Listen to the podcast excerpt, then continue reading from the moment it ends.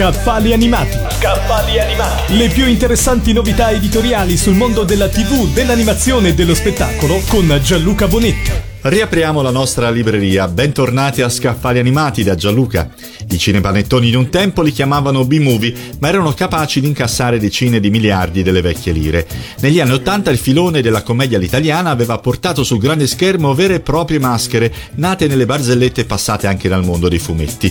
Uno in particolare esaminato nel libro di Giordano Lupi dal titolo Pierino contro tutti, l'eroe popolare delle barzellette, analisi di un fenomeno cinematografico e di costume. Pierino è il bambino terribile delle nostre barzellette, noto anche in America Latina dove viene chiamato Pepito, ma le caratteristiche non cambiano: irriverenza, volgarità, trasgressione, ilarità e sboccataggine. Pierino negli anni Ottanta è diventato un fenomeno cinematografico, geniale intuizione di Marino Girolami, Gianfranco Clerici e Vincenzo Mannino, che produssero pellicole, film per la televisione, progetti mai realizzati, idee bruciate sul nascere e persino alcuni film invisibili, vero e proprio incubo dei fan. I film della serie regolare, interpretata da Alvaro Vitali, sono tre. Pierino contro tutti e Pierino colpisce ancora, diretti da Marino Girolami, mentre il tardo sequel Pierino torna a scuola è firmato da Mariano Laurenti.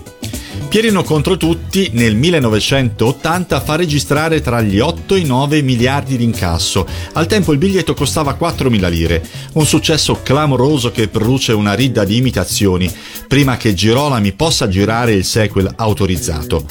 Chi ha inventato Vitali nei panni di Pierino? Pare che persino Federico Fellini, che diresse Vitali sul set di Amarcord, vedesse bene il piccolo attore romano nei panni di Pierino, ma è logico affermare che l'idea fu di Clerici e Girolami. Una cosa comunque certa, Alvaro Vitali ha la physique du rôle per interpretare il bambino pestifero delle barzellette, una mise che non cambia mai, cappello azzurro, fiocco rosso, pantaloni corti, scarpe da tennis, maglioncino senza maniche, risata irriverente, battute salaci, ripetitività della mimica e un immancabile epiteto conclusivo. Col fischio o senza?